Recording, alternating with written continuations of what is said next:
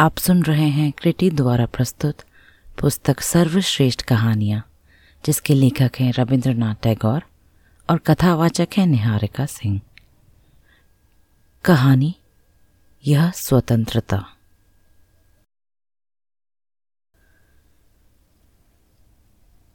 पाठक चक्रवर्ती अपने मोहल्ले के लड़कों का नेता था।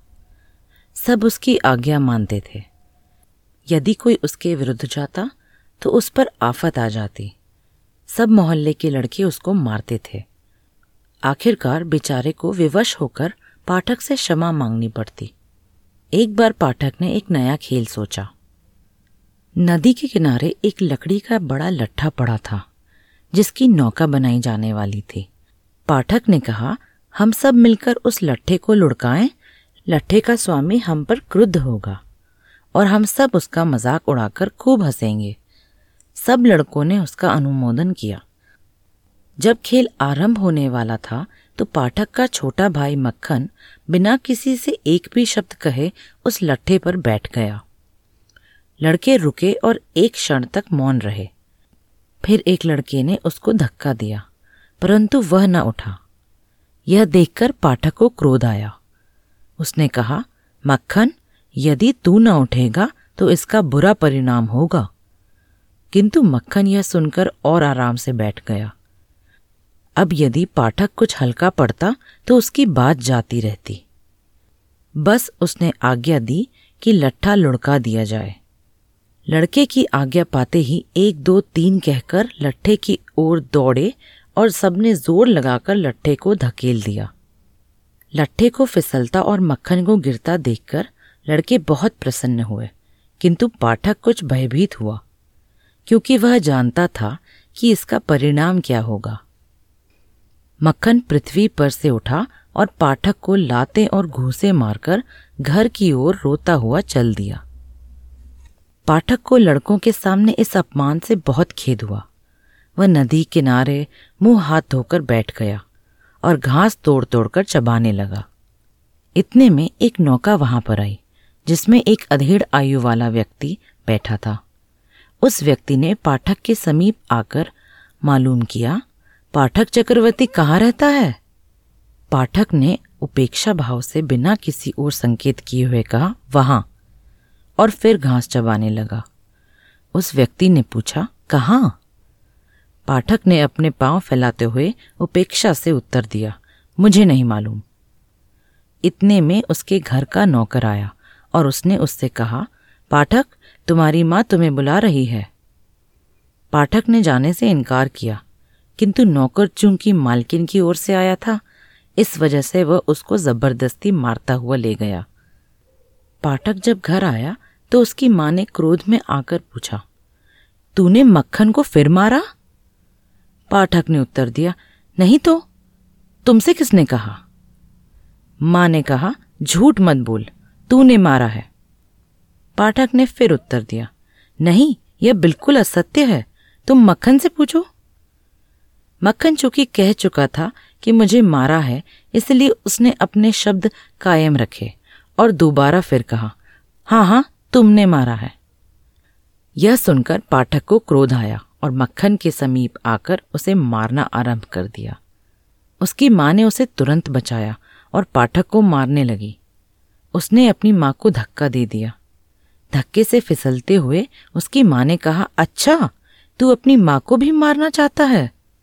ठीक उसी समय वह अधेड़ आयु का व्यक्ति घर में आया और कहने लगा, क्या किस्सा है? पाठक की माँ ने पीछे हटकर आने वाले को देखा और तुरंत ही उसका क्रोध आश्चर्य में परिवर्तित हो गया, क्योंकि उसने अपने भाई को पहचाना और कहा, क्यों दादा, तुम यहाँ? कैसे आए? फिर उसने नीचे को झुकते हुए उसके चरण छुए। उसका भाई विशंभर उसके विवाह के पश्चात बंबई चला गया था। वह व्यापार करता था। अब कलकत्ता अपनी बहन से मिलने आया, क्योंकि बहन के पति की मृत्यु हो गई थी। कुछ दिन तो बड़ी प्रसन्नता के साथ बीते।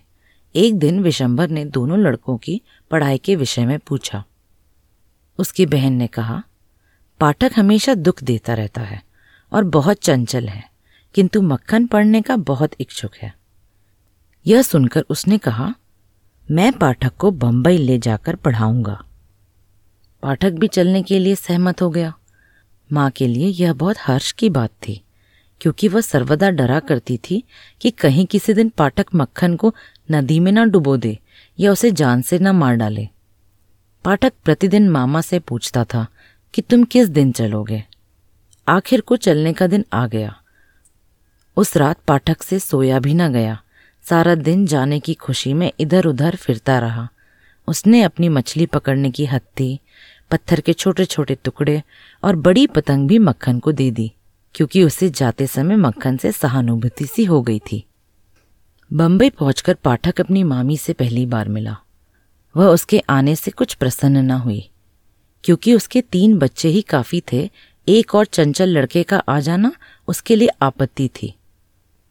ऐसे लड़के के लिए उसका अपना घर ही स्वर्ग होता है। उसके लिए एक नए घर में नए लोगों के साथ रहना बहुत कठिन हो गया। पाठक को यहाँ पर सांस लेना कठिन हो गया। वह रात को प्रतिदिन अपने नगर के स्वप्न देखा करता और वहाँ जाने की इच्छा करता रहता। उसको वह स्थान याद आता, जहाँ वह पतंग उड़ाता था और जहाँ वह जब कभी चाहता जाकर स्नान करता था। माँ का ध्यान उसे दिन रात विकल करता रहता। उसकी सारी शक्ति समाप्त हो गई। अब स्कूल में उससे अधिक कमज़ोर कोई विद्यार्थी न था। जब कभी उसका अध्यापक उससे कोई प्रश्न करता तो वह मौन खड़ा हो जाता और चुपचाप अध्यापक की मार सहन करता। जब दूसरे लड़के खेलते तो वह अलग खड़ा होकर घरों की छतों को देखा करता। एक दिन उसने बहुत साहस करके अपने मामा से मालूम किया, मामा जी, मैं कब तक घर जाऊँगा?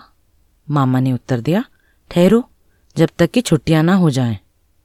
किंतु छुट्टियों में अभी बहुत दिन शेष थे, इसीलिए उसको काफ़ी प्रतीक्षा करनी पड़ी।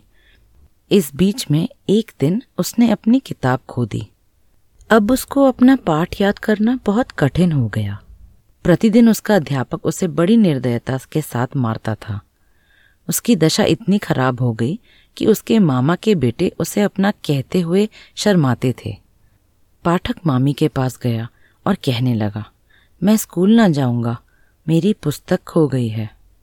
मामी ने क्रोध से अपने होठों को चबाते हुए कहा, दुष्ट, मैं तुझको कहाँ से महीने में पाँच बार पुस्तक खरीद कर दूँ? इस समय पाठक के सिर में दर्द उठा। वह सोचता था कि मलेरिया हो जाएगा।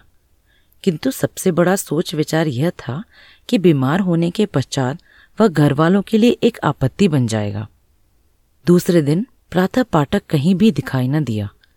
उसको चारों तरफ़ खोजा गया, किंतु वह न मिला। वर्षा बहुत अधिक हो रही थी, और वो व्यक्ति जो उससे खोजने गए, बिल्कुल भीग गए। आखिरकार विशंभर ने पुलिस को सूचना दे दी। मध्यान्ह, पुलिस का सिपाही विशंबर के द्वार पर आया। वर्षा अब भी हो रही थी, और सड़कों पर पानी खड़ा था।